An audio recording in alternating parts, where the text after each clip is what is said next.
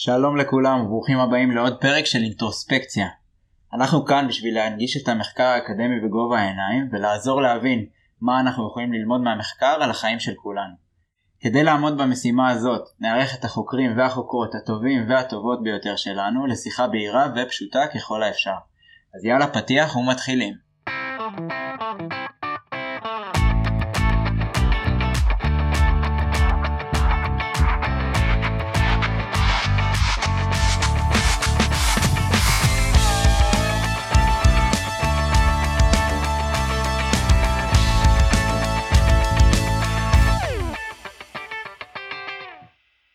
היום אנחנו שמחים ומתרגשים לארח צוות מורחב של לא אחת, לא שתיים, אלא שלוש חוקרות מהתוכנית הבינתחומית להתפתחות הילד.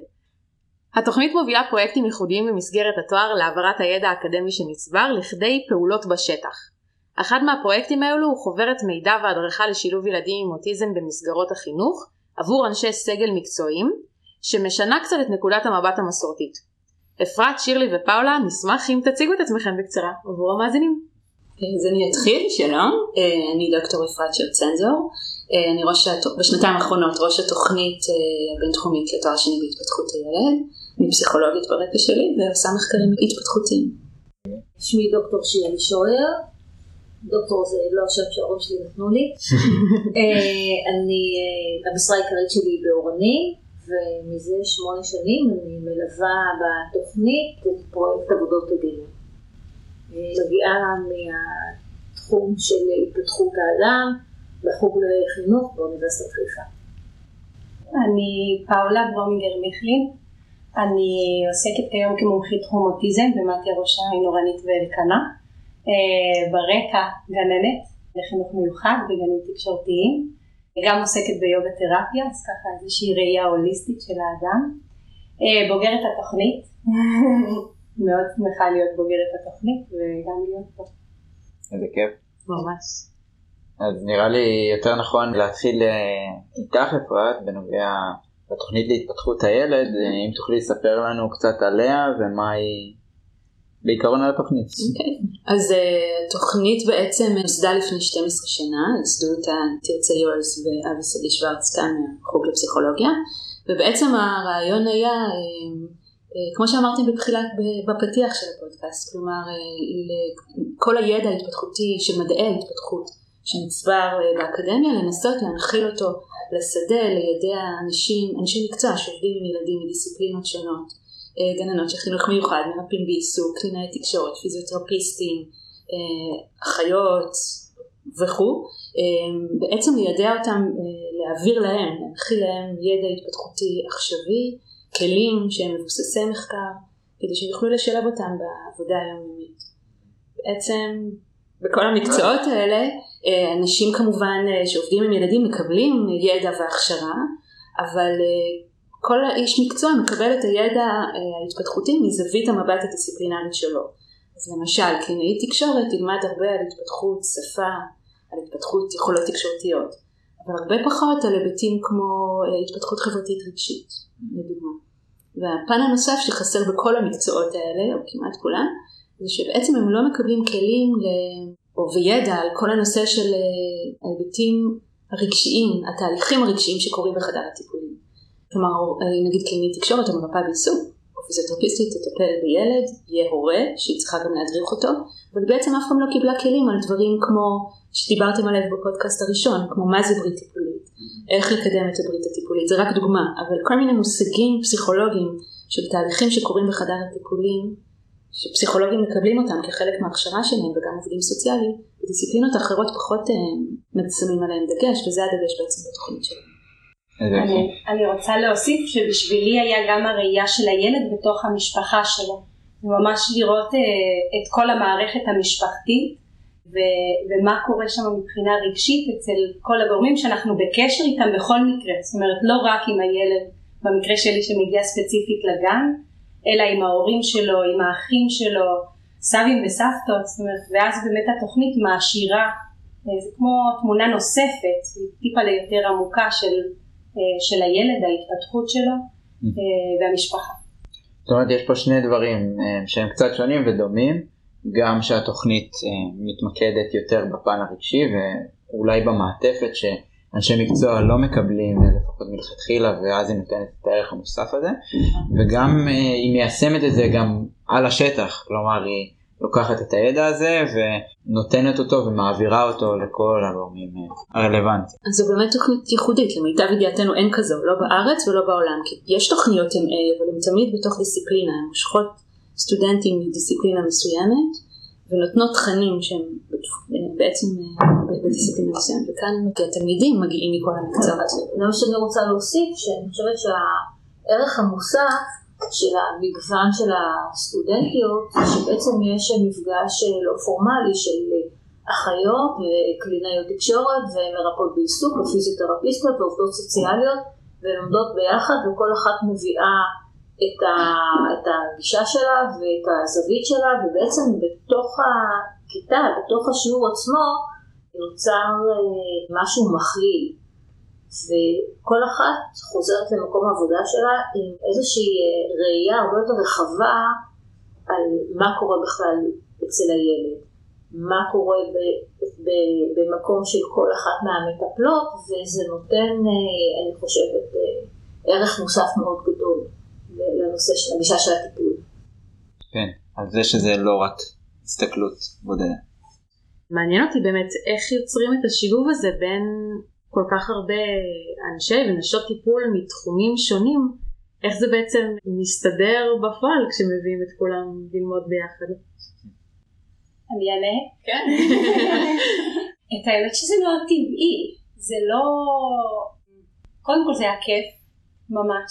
גם לפגוש אנשי מקצוע שאפשר אה, להתייעץ איתם עד היום, ולהיות בקשר עד היום, לקבל המלצות מהם עד היום. וגם אני חושבת שהחלק של העבודה עם הילד, עם המשפחה שלו, עם התחום הרגשי, זה משהו שייחד את כולנו, זאת אומרת זה משהו שממש היה לנו במשותף וחדש, שלא למדנו את זה לפני זה, אז המפגש, מצד אחד לכל אחד יש את ההתמחות שלו ואת המקצוע שלו, מצד שני יש לנו משהו מאוד משותף, השיח הוא אותו שיח, שאלות שאנחנו שואלים את עצמנו הן אותן שאלות, ההתמודדויות עם הילדים ועם ההורים שלהם הם אותם התמודדויות, אז זה היה מאוד טבעי.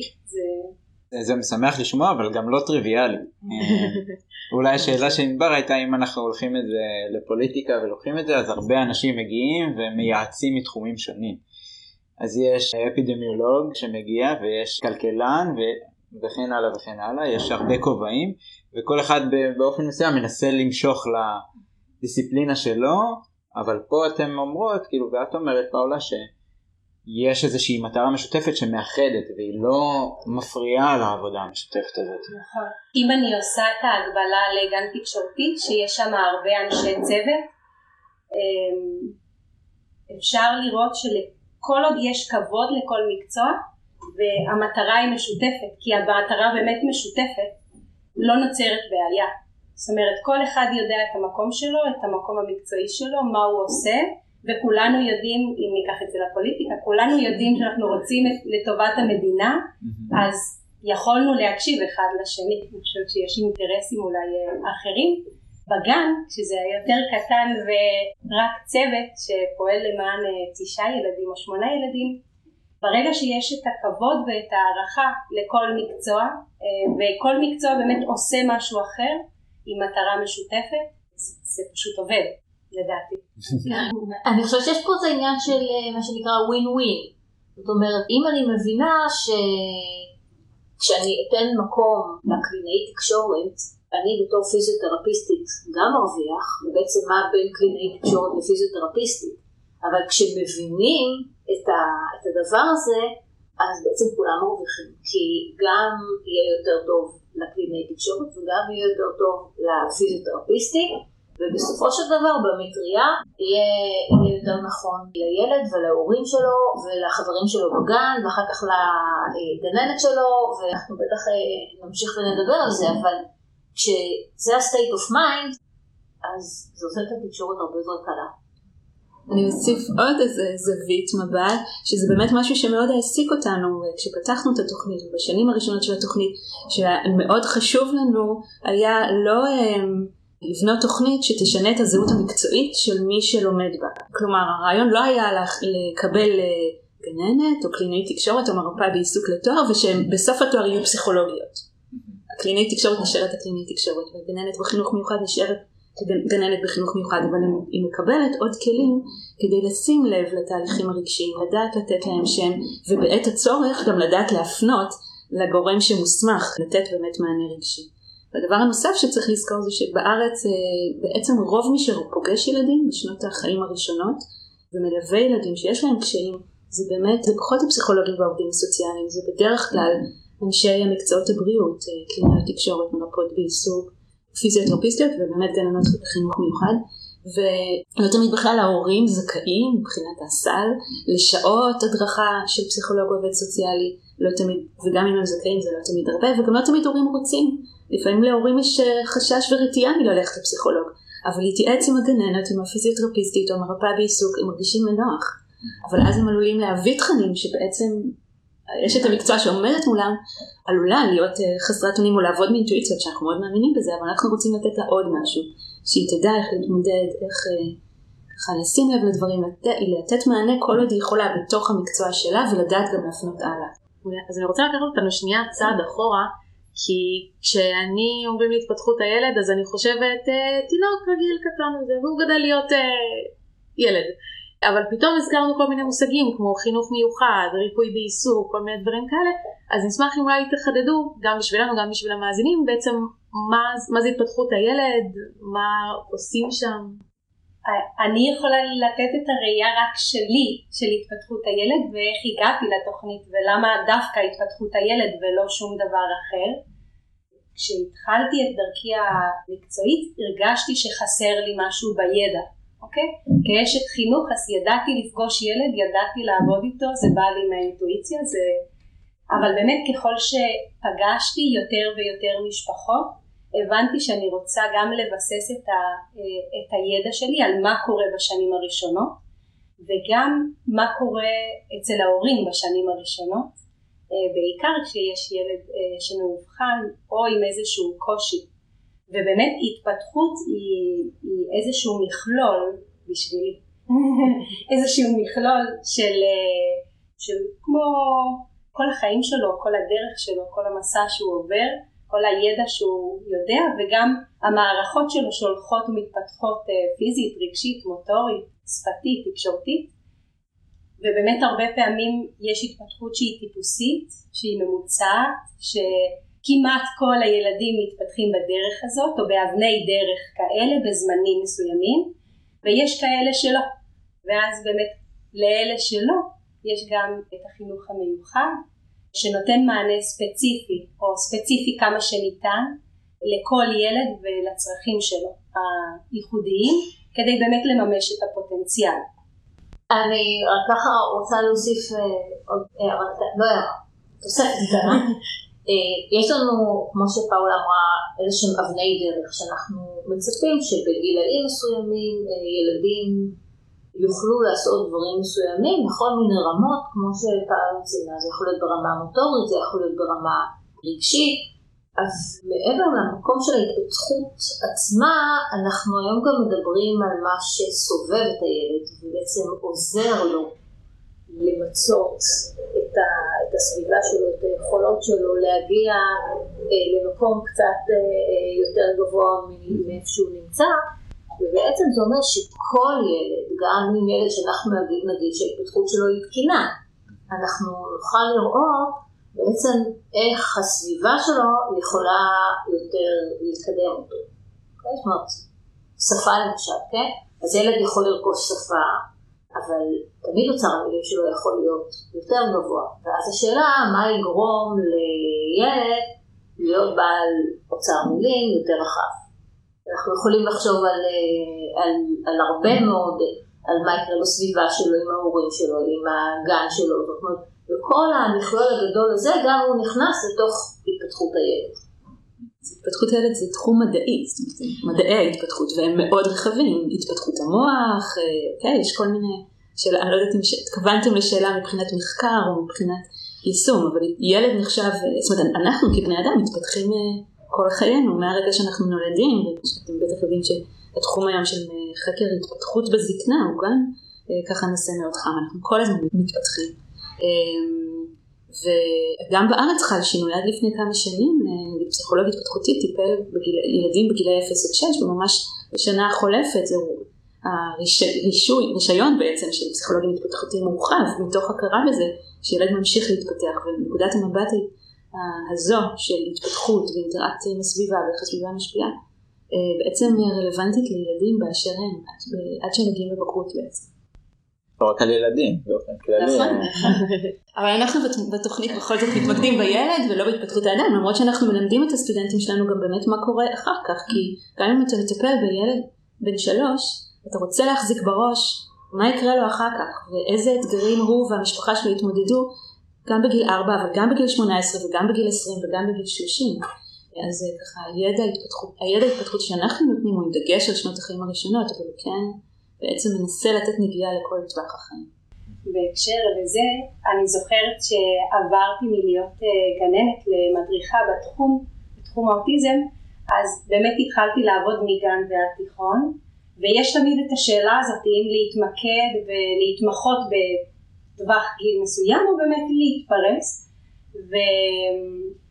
ו... ואני חושבת שרק כשרואים את הראייה הארוכת טווח מה ילד בתיכון חייב כדי אה, לתקשר עם החברים שלו, כדי אה, להשתלב באופן אה, חברתי ולימודי, אז את יודעת מהם הדברים החיוביים, אה, לא חיוביים, הכרחיים, תודה, כן, ההכרחיים שהוא חייב ללמוד כבר בגיל הגן.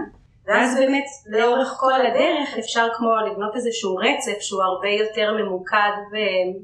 ו- ומדויק לצרכים שיהיו גם אחרי, mm-hmm. ובאמת יש תמיד איזושהי ראייה לאחרי, גם כאן ועכשיו, וגם, אוקיי רגע, אבל איזה מיומנויות הוא יצטרך באלף, מה יותר חשוב, mm-hmm. סדר עדיפויות.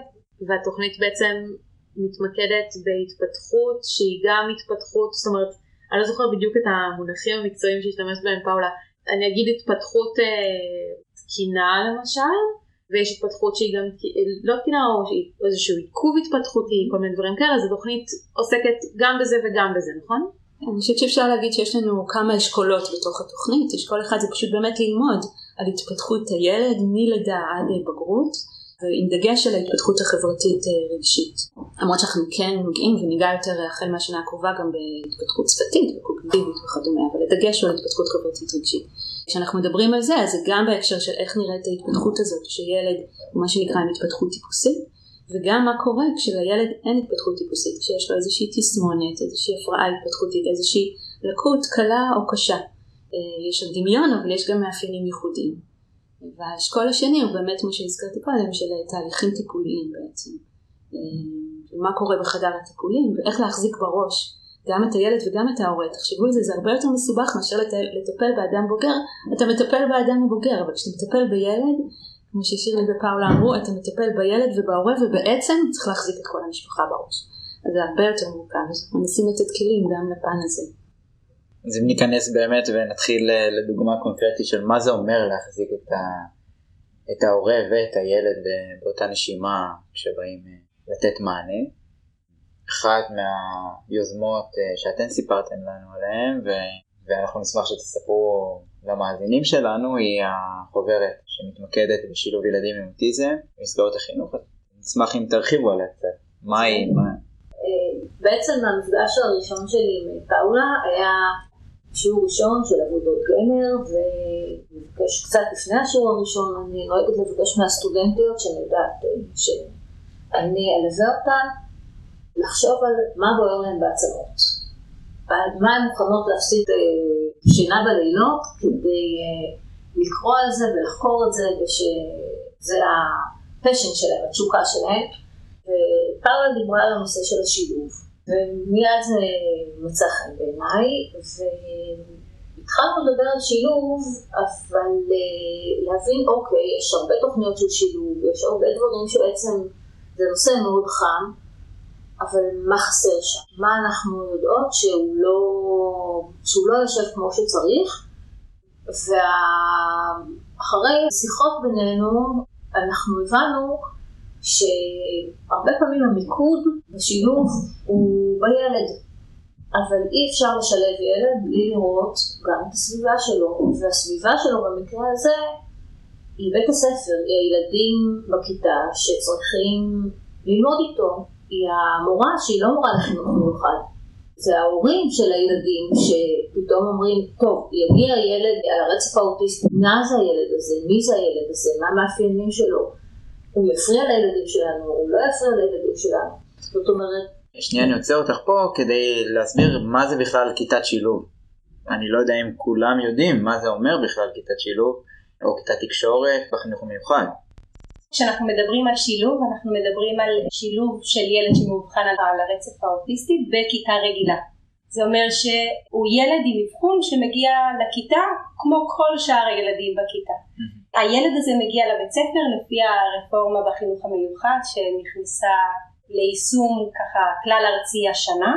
הילד הזה מגיע עם, עם סל אישי, שהסל אישי מורכב משעות טיפוליות ומשעות סייעת, וביחד עם ההורים בוחרים איזה טיפולים הוא יקבל במהלך השנה וכמה שעות סייעת, ואז באמת יש סייעת שתומכת בו, אה, סייעת או תומכת למידה אפשר להגיד, אה, תלוי בבית ספר, ושם מתחיל כביכול התהליך של השילוב.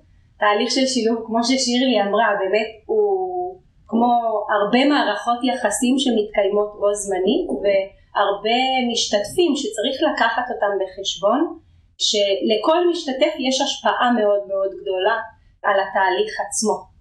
אז באמת, כמו ששירלי אמרה, יש גם את ההורים של הילד ויש גם את הבית ספר ואת הקהילה הבית ספרית, כמובן את המחנכת ואת התומכת למידה שתהיה לילד את המטפלים הפארה-רפואיים שמגיעים מתוך המערכת, את המטפלים הפארה-רפואיים שמטפלים בו באופן פרטי מחוץ למערכת, את הילדים שאיתו ביחד בכיתה, את ההורים של הילדים שאיתו ביחד בכיתה, ואני מתחילה לגלות גם בעקבות החוברת שהראייה פתאום מתפרסת, יש גם את האחים שבאותו בית ספר, עם האח יותר גדול, עם האח יותר קטן, הרבה פעמים אחים לוקחים אחריות, באים לראות מה קורה בהפסקות, בעיקר אם זה א', ויש דיווחים הביתה של מה קרה ואיך היה.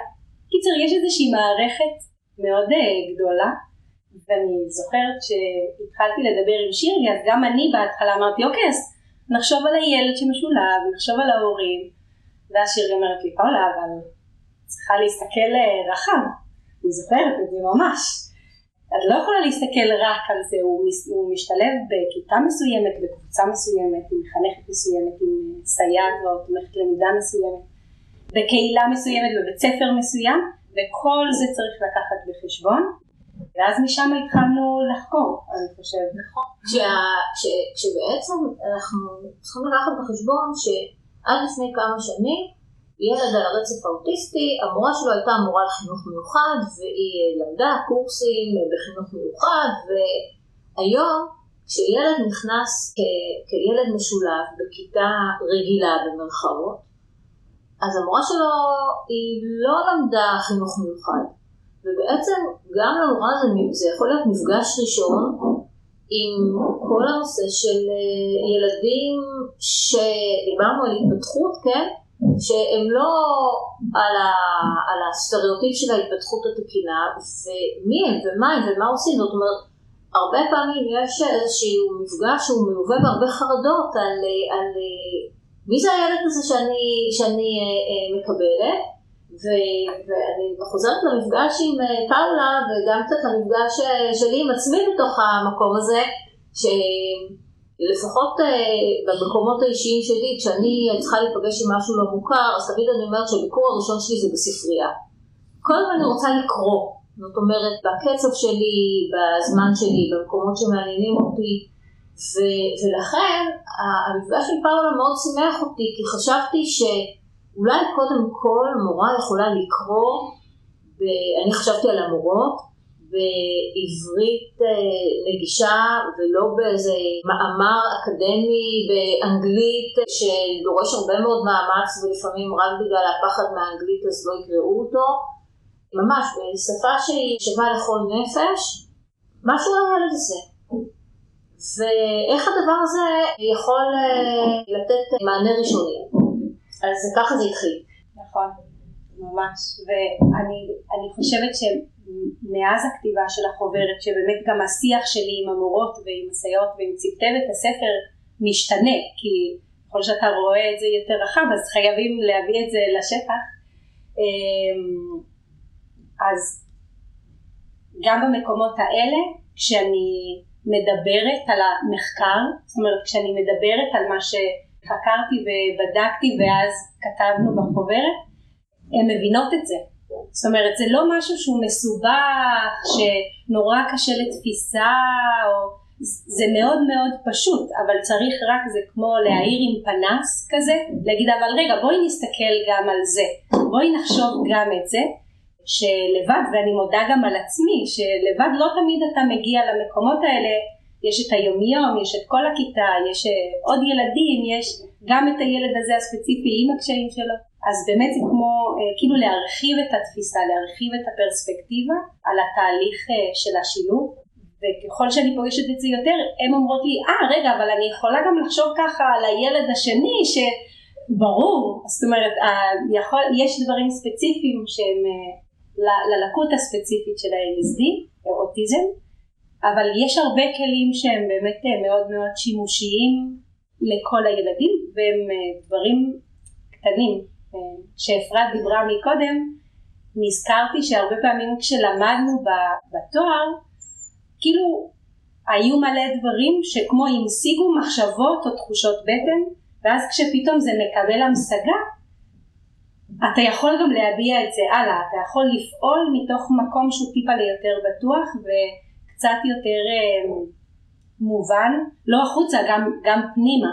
אז כשאתה מבין את התהליכים אז אתה יכול גם, ומבחינתי זה להעביר את זה הלאה אחר כך לבתי ספר, ל, ל, לקהילה עצמה, לסגנון המחשבה. אה, שמה בעיניי זה נורא נורא משמעותי. כן. אוקיי, אז לא, שם. יש לי כמה דברים. גם לי יש כמה דברים. אולי שאלה, אמ, זו אולי שאלה ברורה, ו... אבל חשוב להבין, לפחות עבורי, למה? למה חשוב להסתכל קודם כל בנקודת מבט יותר רחבה, ואולי מה היה פעם, אם לא הסתכלו פעם ככה, ופתאום... אה, שירלי באה ואמרה לך ותפסה אותך באיזושהי נקודה של רגע, את לא צריכה להסתכל רק על הילד, וזה פתח לך אה, את הצ'קרות מה שנקרא. כן. אה, והמטאפורה של הפנס היא מאוד אה, נכונה לדבר הזה, אז למה בכלל צריך להסתכל בנקודת מבט רחבה? אני חושבת ש...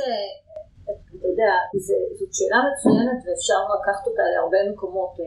אני אפילו יכולה לחשוב עליה ברמה סוציולוגית. פעם תלוי לאיזה פעם אתה הולך. אני חושבת שבחברה קולקטיביסטית, אז להפך, אז לא הסתכלו בכלל על הילד.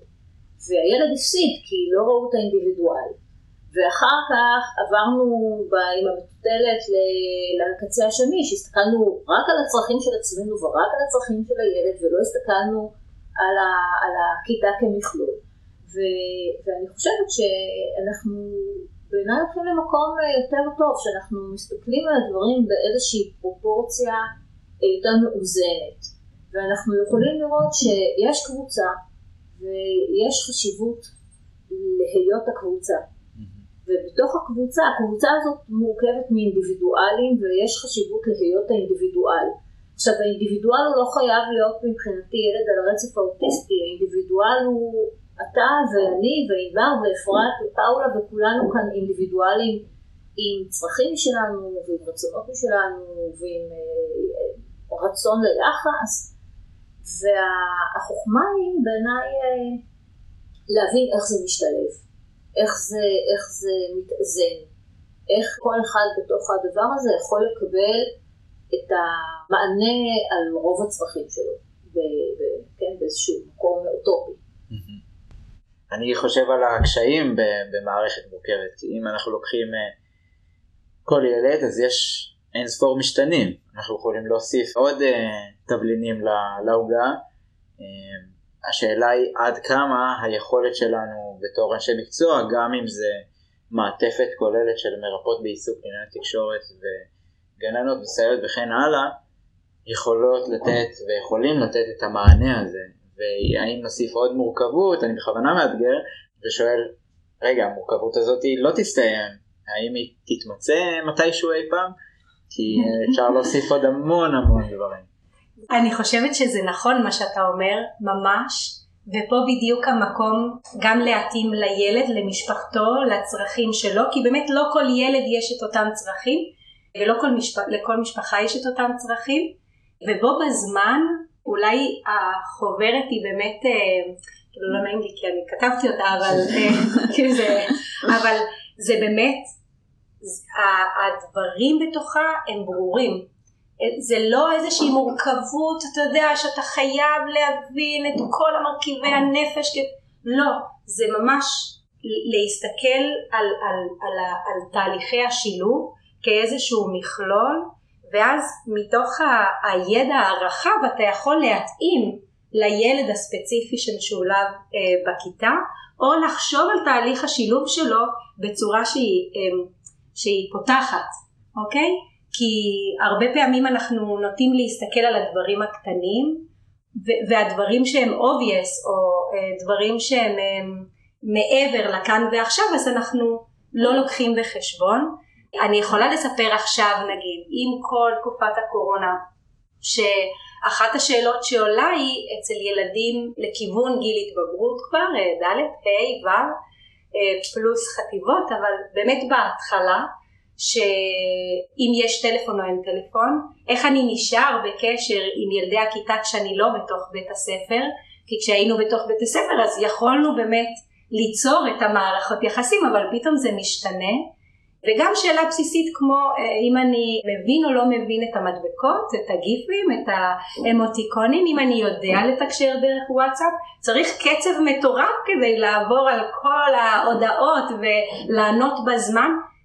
ו- ושוב לא חשבנו על זה קודם, זה לא שזה לא היה קיים, זה היה קיים גם אז, אבל פתאום כשיש את הצורך והוא הרבה יותר מוכח גם לנו כי אנחנו בקשר היומיומי כשהילדים בבית, אנחנו מתחילות לחשוב גם על זה, ועוד פעם זה כמו להרחיב, אבל אני לא רואה את זה כמורכבות נוספת שנכנסת, אלא באמת כאיזושהי הרחבה גם בהתאם לסיטואציה, גם בהתאם לצורך של הילד, ו- ובאמת לחוויה היומיומית שאנחנו חווים וחיים בה היום. אני רוצה להוסיף משהו וגם להגיד לך עמית שתראה בעיות לא חסרות לנו והן באות אה, ככה בנדיבות אבל אה, אני חושבת שברגע שאתה מטפל במשהו יש לזה גם איזשהן אדוות זאת אומרת אתה, אתה מטפל בנקודה מסוימת ואתה רואה איך הטיפול הזה בעצם גם מנע בעיה אחרת, הוא גם עזר לפתור אה, עוד בעיה. והעולם הוא מסובך ומורכב, אבל אנחנו מנסים לעשות את הכי טוב שאנחנו יכולים. זאת אומרת, אין, אני לא חושבת שלמישהו יש אה, איזשהו פתרון אה, מטה קסמים כזה ש, שכן, הכל יהיה מעולה והשילוב יהיה מוצלח ולא, יש הרבה מאוד בעיות בשילוב. מה שאנחנו מנסות לעשות זה או למנוע את חלק מהבעיות, או לעזור לחלק מהבעיות, אבל להגיד לך שהכל אה, נפלא ונהדר, רחוק משם. אנחנו עושים את הכי טוב שאנחנו יכולים, ואני חושבת שזה לא מובן מאליו. אני אוסיף עוד איזה זווית מבט שברור שהמציאות מורכבת וככל שחולף הזמן חוקרים, אני אחזיק רגע את הכובע של החוקר, חוקרים התפתחותיים, באמת אה, גם אה, יש לנו היום כלים מתודולוגיים, כלים סטטיסטיים להתמודד עם המורכבות הזאת. באמת לחשוב על התפתחות הילד ולקחת בחשבון מיליון משתנים מכל מיני הקשרים ו, וכל מיני מערכות יחסים. זה לא שכל הקסם בחוברת בעיניי, אני לא כתבתי אותה אז אני יכולה לשבח אותה, אה, זה שבאמת אה, פאולה בהנחיה של שירלי החזיקה את גוף הידע הסופר מורכב הזה בראש, אבל החוברת, התוצאה, הוא כלי מאוד אה, ידידותי, פשוט, שפשוט נותן מידע, וכמו שהמטפורה של הפנס גם אני מאוד אוהבת אותה, מאיר אור למי שקורא את החוברת על לחשוב רגע על איזה אתגרים יש וגם לקבל מידע בסיסי. למשל עבור מורה להבין מה התפקיד של הסייעת שמלווה את הילד, עבור המנהלת להבין מה, מה התפקיד של הסייעת, מה לצפות ממנה, מה לא, להכיר בכלל את החוק החדש. זה משהו שאולי חלק מאנשי מקצוע עושים, אבל פאולה צירפה את זה לחוברת שכל אחד שקורא לא משנה מה הוא ואיפה הוא פוגש את הילד, אם הוא המנהלת של הילד או המורה או הסייעת או האימא של הילד, שיכירו את החוק ושיחזיקו בראש מי הם הדמויות שהילד יפגוש, מה התפקיד שלהם, מה, מה הגיוני לצפות מהם, מה לא לצפות מהם. מבחינת המורה האתגר הגדול של איך לשלב את הילד ואת הסייעת ב, ב, במרקם הכיתתי. אז החוברת היא במילים מאוד פשוטות, אבל ברקע שלה יש איזושהי חשיבה מחקרית מאוד מאוד מורכבת שאותה פאולה ושירלי החזיקו בראש כשהם הכינו את החוברת.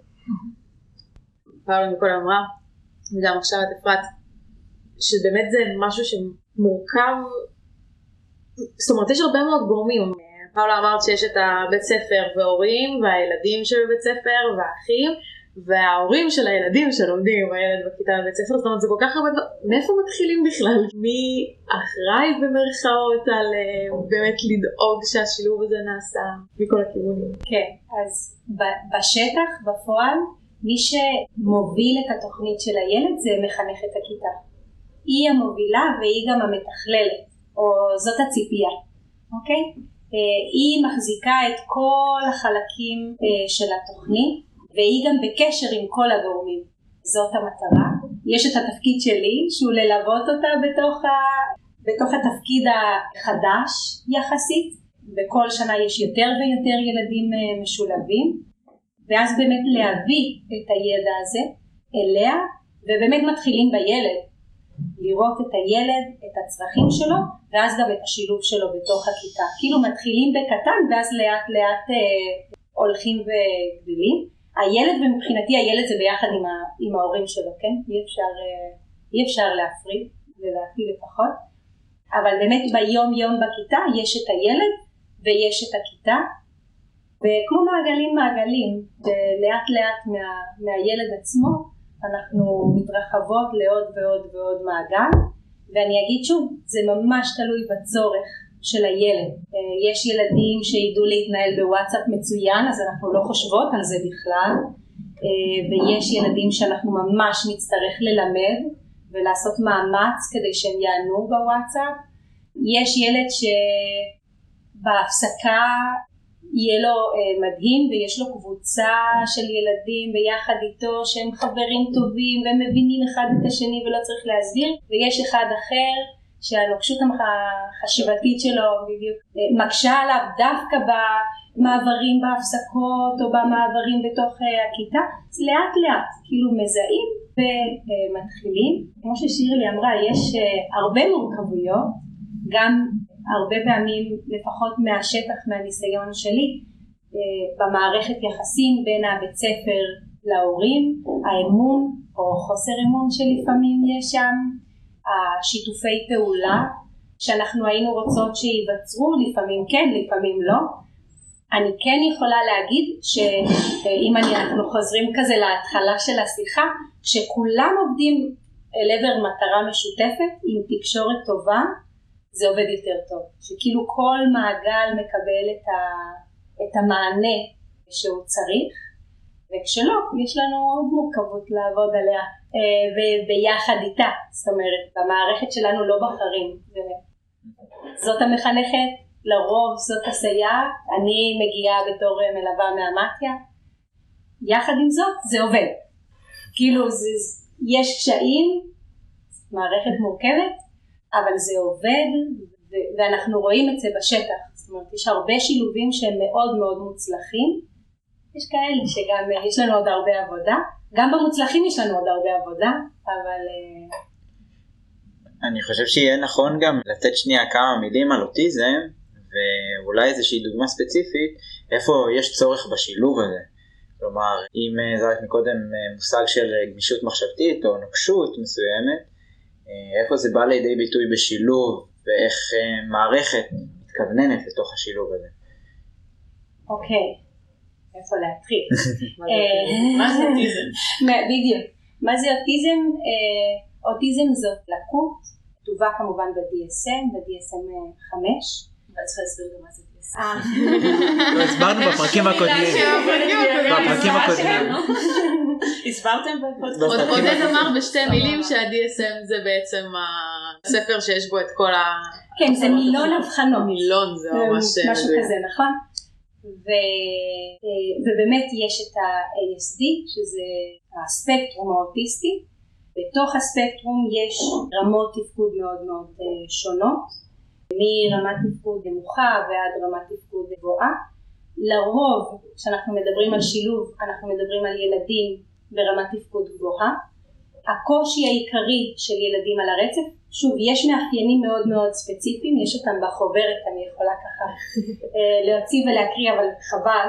אמ, המאפיינים העיקריים שאנחנו רואים זה באמת קושי תקשורתי גם בכל הרמות של תקשורת, אוקיי? כשאנחנו מדברים על תקשורת, גם אם זה בהבנה של סיטואציה חברתית, גם אם זה בתגובה לסיטואציה חברתית, גם אם זה בהדדיות חברתית, בתוך זה נכנס הבנת הומור, הבנת ציניות, הבנת ג'סטות אה, ושפת גוף שמסמנות, אה, אם אני אומרת לך בוא אז אתה תבין גם בלי שאני אגיד. בתוך זה לדוגמה נכנס גם נושא שאם מורה אומרת הוראה לכלל הכיתה, אז ילד על הרצף יכול לחשוב שזה לא בשבילו, זאת אומרת אם לא פנית ישירות, יכול להיות שהוא לא יפעל. בנוסף בלקות יש לפעמים תנועות רפטיטיביות או קריאה הרבה פעמים כדי לעורר את המערכת או כדי לווסת את המערכת. נוקשות מחשבתית זה משהו שגם, מה זה נוקשות? נוקשות זה כמו לתפוס את המציאות בדרך אחת בלבד אה, ולחשוב שזאת הדרך האחת והיחידה שקיימת. או שזה אפילו פעילויות אה, בריטואל מסוים. גם, טקסים וריטואלים זה גם משהו שאנחנו רואים. אני יכולה להגיד מהניסיון האישי שלי, אצל ילדים משולבים יש את זה קצת פחות, ולפעמים רואים את זה בתקופות מעבר או באמת עם איזושהי חרדה עולה ואז נותן להם אה, שליטה לקראת אה, מה שהולך להיות. באמת קושי במעברים זה משהו שאנחנו רואים הרבה וכשאני מסתכלת על אה, אוטיזם מבחינתי זה כמו דרך שונה לתפוס את העולם, אוקיי? דרך שונה להבין את העולם כמו לדבר איזושהי שפה שהיא קצת אחרת ואנחנו בעצם מלמדים את הילד להבין גם את השפה השנייה, או לשים לב שיש באמת עוד אה, דרכים. אה, אני דיברתי מקודם ונזכרתי, אני הייתי, טיפלתי בילדים על הרצף עוד לפני שנהייתי אימא, ואז כשנהייתי אימא ופגשתי את ההתפתחות הטיפוסית אה, כזה בבית, live, הבנתי שיש המון המון דברים שילדים רוכשים לאורך הדרך, בעיקר תקשורתיים, שאף אחד לא מלמד אותם. אוקיי? אף אחד לא מלמד אה, פעוט להסתכל על הכדור ועל אימא שלו ועוד פעם על הכדור ועל אימא שלו כדי להגיד לה שהוא רוצה את הכדור אה, או להצביע. אצל ילד על הרצף זה דברים שבאמת הם לא מובנים מאליהם והרבה פעמים אנחנו מוצאים את עצמנו מלמדים משהו שילד בהתפתחות טיפוסית פשוט אה, רוכש, אוקיי? לא צריך ללמד אותנו להבין הומור או להבין ג'סטה, זה, אנחנו לומדים את זה מהאוויר, מה, מה, באמת, מה, מלראות. מלראות, נכון, זה גם מלראות, אבל גם משהו בתוך המערכת לומד את זה. ילד על הרצף גם רואה, אבל משהו פחות מבחין, פחות... אה, אה, מוכן ללמידה. מיושם על בדיוק, כן, כן, כן. ואז זה באמת גם לשנות את המחשבה שלנו אל, אל, אל מול הילד כדי ללמד, ואז גם החברים שלו בכיתה נכנסים פה לתמונה, כי אם ילד אה, מדבר ללא הפסקה או אני זוכרת, אה, עבדתי פעם עם ילד, הוא היה שואל אותי שאלה והיה הולך. אבל הוא היה מעוניין לקבל תשובה, זה לא שלא, אבל הייתי צריכה להגיד לו, רגע, אתה רוצה את התשובה השנייה, אז רגע, לנשום להסתכל עליי ואני אתן לך את התשובה. ושוב, לפעמים אנחנו, זה יכול להטעות, רגע, למה שאלת אם הלכת, אוקיי? אני מבוגר אחראי, אני אחכה ואני אגיד לו ואתווך, אבל ילד באותו גיל, אז כנראה שזה יתפספס. אמ, אבל בעיקר התקשורת החברתית ו, אה, והנושאים ההתנהגותיים שדיברנו עליהם מקודם כמו אה, גריעה, טקסים, שכחתי משהו? לא, קושי ביוזמה לפעמים. נכון, נכון. הרבה פעמים אנחנו רואים את הקושי ביוזמה מתוך החוסר הבנה של תיאוריית המים והמקום של האחר בתוך איזשהו שיח או בקשה.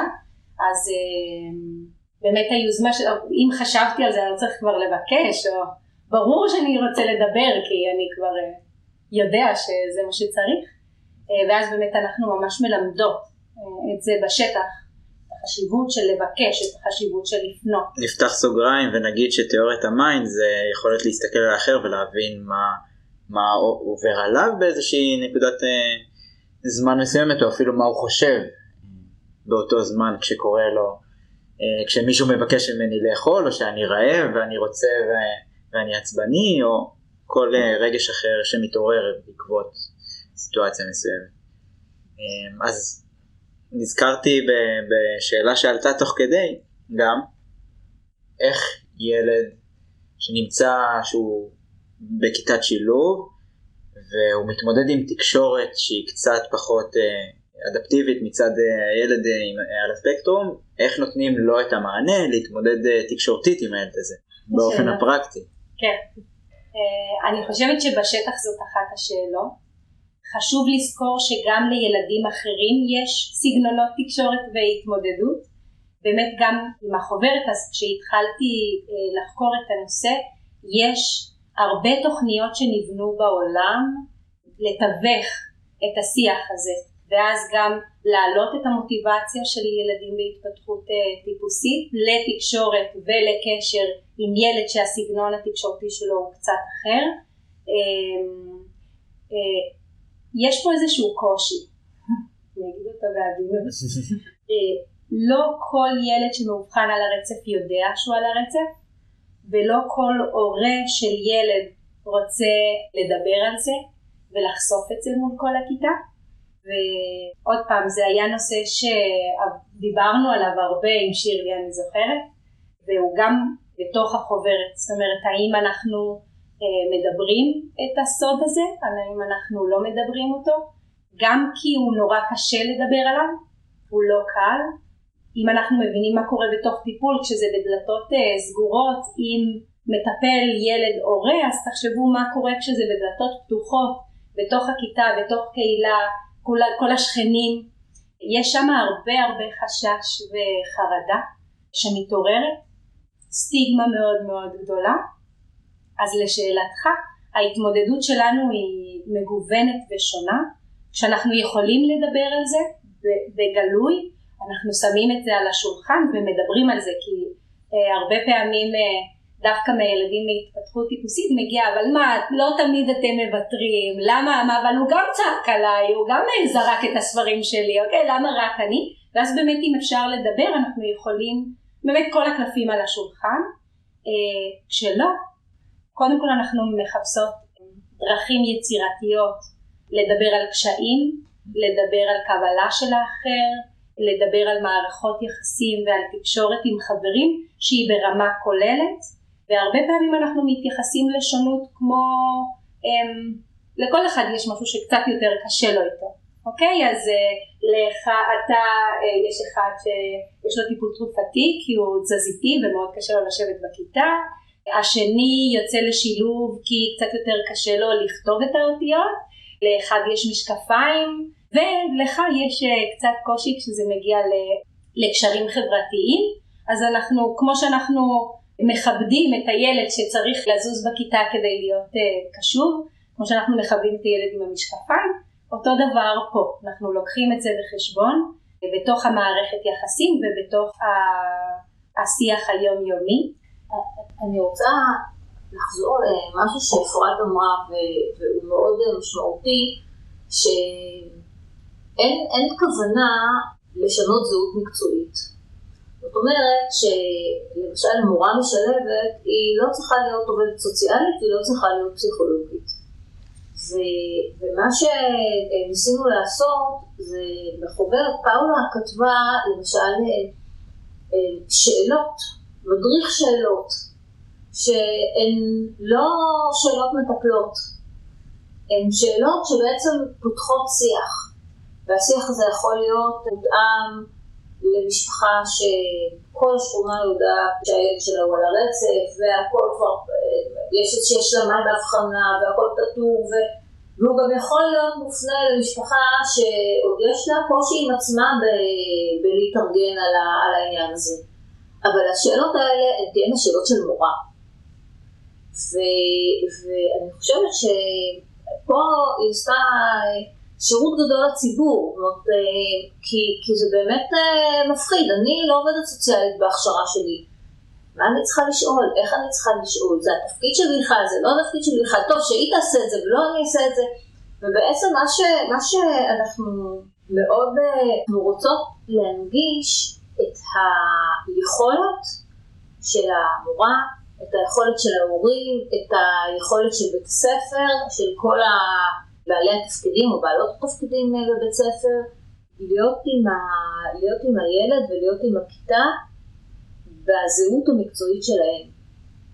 וזה דבר, אני חושבת שהוא מטיל הרבה אחריות, משום שזה אומר שכל אחד בתוך המקום שלו, מה, מה הוא יכול לעשות כדי שהכיתה שלנו אה, אה, תתפקד יותר טוב.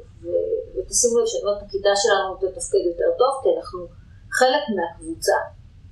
אה, ואני לא, לא צריכה איזושהי התערבות חיצונית תמיד, כדי שהקבוצה שלי תתנהל נכון. והזהות המקצועית שלי היא בדיוק המקום שילד בתוך ה... בהפסקה, אני לא צריכה להיות פסיכולוגית קלינית כדי לעזור לו ולהבין אה, איך משחקים כדורגל. אני, אני המורה, ואיך אני בתור מורה יכולה לעזור לקבוצת הילדות והילדים בכיתה לשחק כדורגל כקבוצה ולהבין מה שקורה שם. זאת אומרת, אה, אני חושבת שיש לזה, אה, היה לנו הרבה, היו לנו הרבה שיחות על העניין הזה, שאנשי הטיפול רואים את הילד לשעות ספורות. מורה רואה ילד משולב חמש שעות, חמישה ימים בשבוע. זאת אומרת, זה מסה גדולה של שעות, וצריכים לתת לה אה, תשתית רחבה אה, ותחושת יכולת וביטחון להיות שם. עם הילד, בשביל הילד, יחד עם, עם הילדים. ולכן אני חושבת שה... שוב, אני באה מה, מהחינוך, אני חושבת שהתפקיד של אנשי החינוך, ופאולה עשה כאן שירות נהדר לאנשי החינוך, זה לא לפחד, אתם לא צריכים להיות פארה-רפואיים כדי להיות עם הילד, זה גם לא התפקיד שלכם, ולא מצפים כן להיות שם במקום הזה. אה, מצפים ממך להיות מורה של הילד, מצפים ממך להיות אבא של אחד הילדים בכיתה, ואיך אנחנו מתנהלים בתוך, ה, בתוך המקום הזה של הקבוצה, ואני חוזרת לווין ווין. שלילד הספציפי שלי יהיה יותר טוב אם אני אבין את המערך של כל הילדים בכיתה. יש לי איזושהי שאלה, אם כבר דיברנו על המערך הזה, אז אני לוקחת דוגמה ממשהו שפאולה אמרה מקודם. נניח שיש איזשהו מצב של משחקים בחצר, אה, בבית ספר נניח כיתה א' הם משחקים בכדור, ואיזשהו ילד שהוא חי על הרצף האוטיסטי בא ולא כל כך מבין את ההקשר החברתי וחוטף את הכדור למרות שהוא לא היה אמור או משהו כזה. והילד השני כמו שפאולה אמרה מה אבל הוא התחיל אבל הוא זה והכל. ואז אני שואלת את עצמי קודם כל איך מתקשרים את זה לילד? זה משהו שהוא ממש מערך כי אחר כך הילד הולך ומספר את זה ל... לאבא שלו בבית והגננת צריכה לטפל בזה באותו רגע בחצר כשמתפתח ריב. ואיך בכלל מסבירים בהנחה שאנחנו יוצאים מתוך נקודת הנחה ש... שזה כן פתוח ושאין פה את הסוד הזה במרכאות שדיברנו עליו. אני אומרת למבוגרים אולי יותר קל להבין, אבל איך מסבירים לילד את המצב של ילד אחר ושאולי הוא מבין פחות? כן, אז אני יכולה להגיד שוב מהניסיון שלי, ואני חושבת שהיה אחד המחקרים, גם בדקו את ההבדל אה, שקראתי אז לחוברת בין הגילאים הצעירים לגילאים היותר בוגרים. הגילאים הצעירים יותר קל, הרבה יותר קל.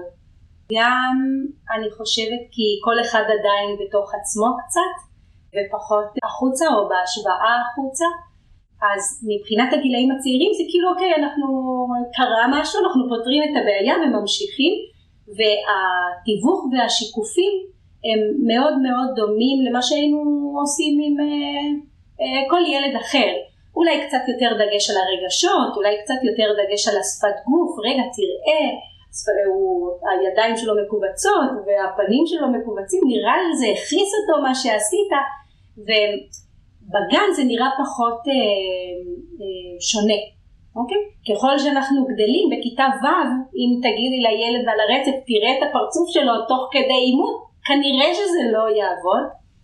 אנחנו הרבה פעמים כן נוטים לעשות כמו איזשהו ניתוח משותף של מה שקרה, גם כדי שהילד בהתפתחות טיפוסית יבין את ההתנהלות, כי הרבה פעמים ההצקה הזאת מגיעה מתוך רצון של תקשורת, ואז באמת אפשר להסביר את זה.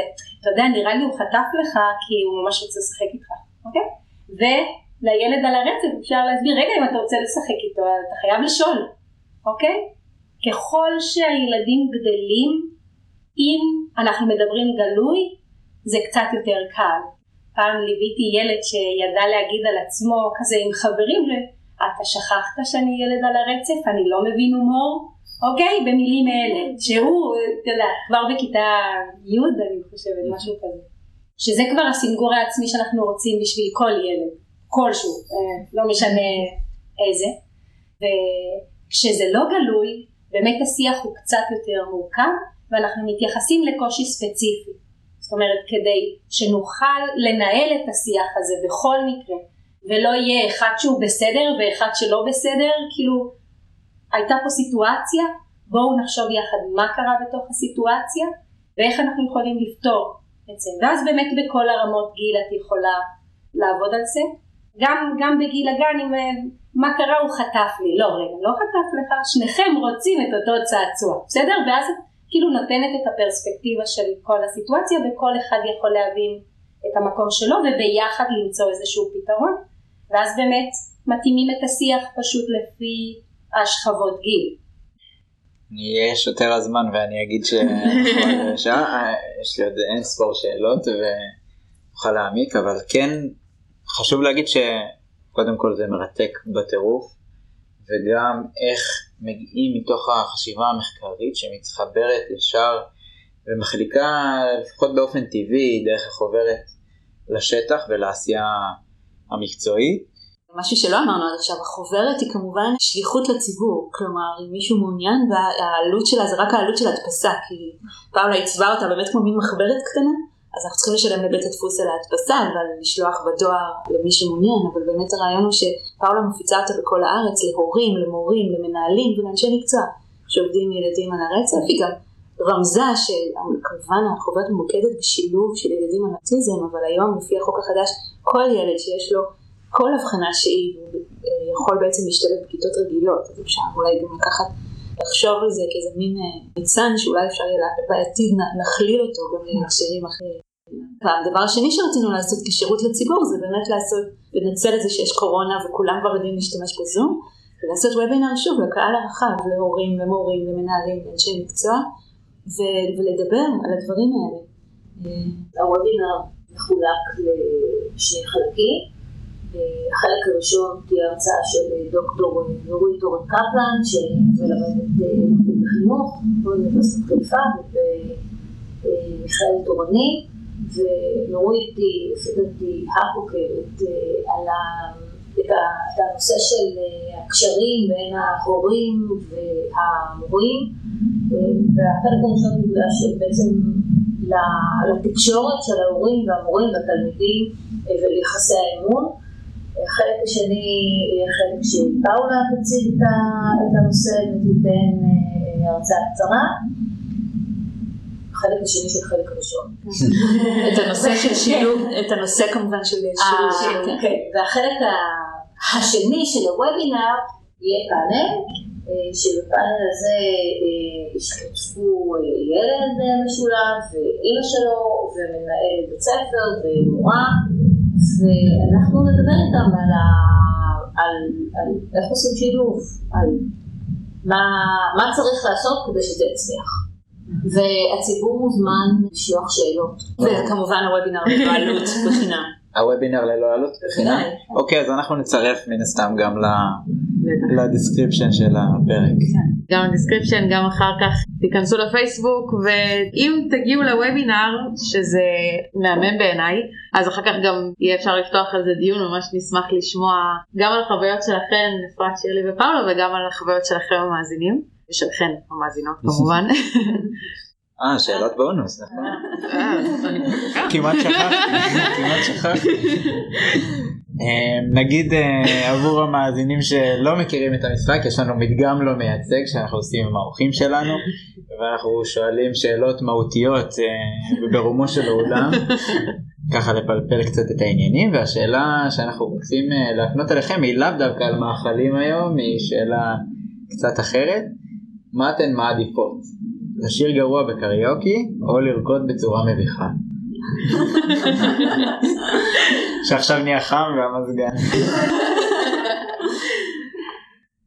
אז אני אתחיל ואומר, לשיר גרוע בקריוקי חד משמעית. סתם, אתם יכולות uh, לחלוק עליי, אבל אני אומרת לשיר גרוע בקריוקי, כי קריוקי נועד שנשיר בו גרוע. כאילו, ברגע שאנחנו שרים יפה בקריוקי זה מאבד את הכיף. נראה לי שחלק מהחוויה זה לבוא ולצרוח למיקרופון ולשיר כמו תרנגולת, גם אם אנחנו יודעים לשיר. אז אם לשיר גרוע בקריוקי זה חלק מהקריוקי, אז אני כבר אעדיף את זה על פני לרקוד בצורה מביכה. אני איתך בלשיר גרוע. שכנעת אותי גם. רגע, רגע, לפני ששירלי ואפרת יגידו, אני אגיד שאני מעדיף לרקוד בצורה מביכה. למה? כי אני כבר עושה את זה. אז לא אכפת לי פשוט להמשיך את הגל שעליו אני נמצא ולהמשיך לרקוד איך שאני רוקד בצורה מביכה. אז גם אני מעדיפה לשיר כי אני יותר אוהבת לשיר, אני, אני מרגישה, אני חושבת יותר משוחררת כשאני שרה מאשר כשאני רוקדת, אז גם אני פחות עכבות, כאילו פחות מפריע לי, סייפתי שזה לגמרי. טוב, אותי תוכלו גם לשמוע שרה בצורה מביכה, ויש מעטים שגם ראו אותי רוקדת בצורה מביכה, אז אה, אה, יותר נוח לי לשיר בצורה מבוכה ומביכה מאשר אה, לרקוד, אבל זה אומר שאני צריכה לעבוד על הריקוד. המדגם מייצג אמר של השיר. המדגם מייצג במיוחד. מה עודד מסטטיסטיקה היה אומר על זה? אבל אז יש פה גם ארבע בנות, האם זו שאלה מגדרית שצריך להעביר אותה בפודקאסט הבא, שבו תרחיב ממש בפרקים הבאים אנחנו גם נפתח שאלון כזה בקבוצת פייסבוק ובואו נראה אחר כך אם מדובר בכלל במשהו מגדרי או לא. אז תודה רבה פאולה ושירלי ואפרת שהייתם איתנו. וגם תודה רבה לכם המאזינים שהייתם איתנו בפרק שגרם לנו להרחיב את המבט על השליחות, באמת ממש ככה, של התוכנית הבינתחומית להתפתחות הילד. ואם גם לכן עלו שאלות תוך כדי, אז יש לנו אחלה קבוצת פייסבוק שאפשר להעלות במחשבות, ותוכלו לפנות אלינו גם דרך האתר או המייל של ההסכת אם פחות מתחשק לכם בפייסבוק. נזכיר שאפשר לשמוע אותנו בנייד, באפליקציית ספוטיפיי, אנקור, אפל פודקאסט ועוד, וכמובן גם באתר התוכנית. ועד לפעם הבאה, אנחנו מזמינים אתכם ואתכן להסתכל פנימה ולחשוב איך אפשר להוציא את הדברים שהכי בוערים בנו מהתיאוריה אל הפרקטיקה. נשתמע בקרוב.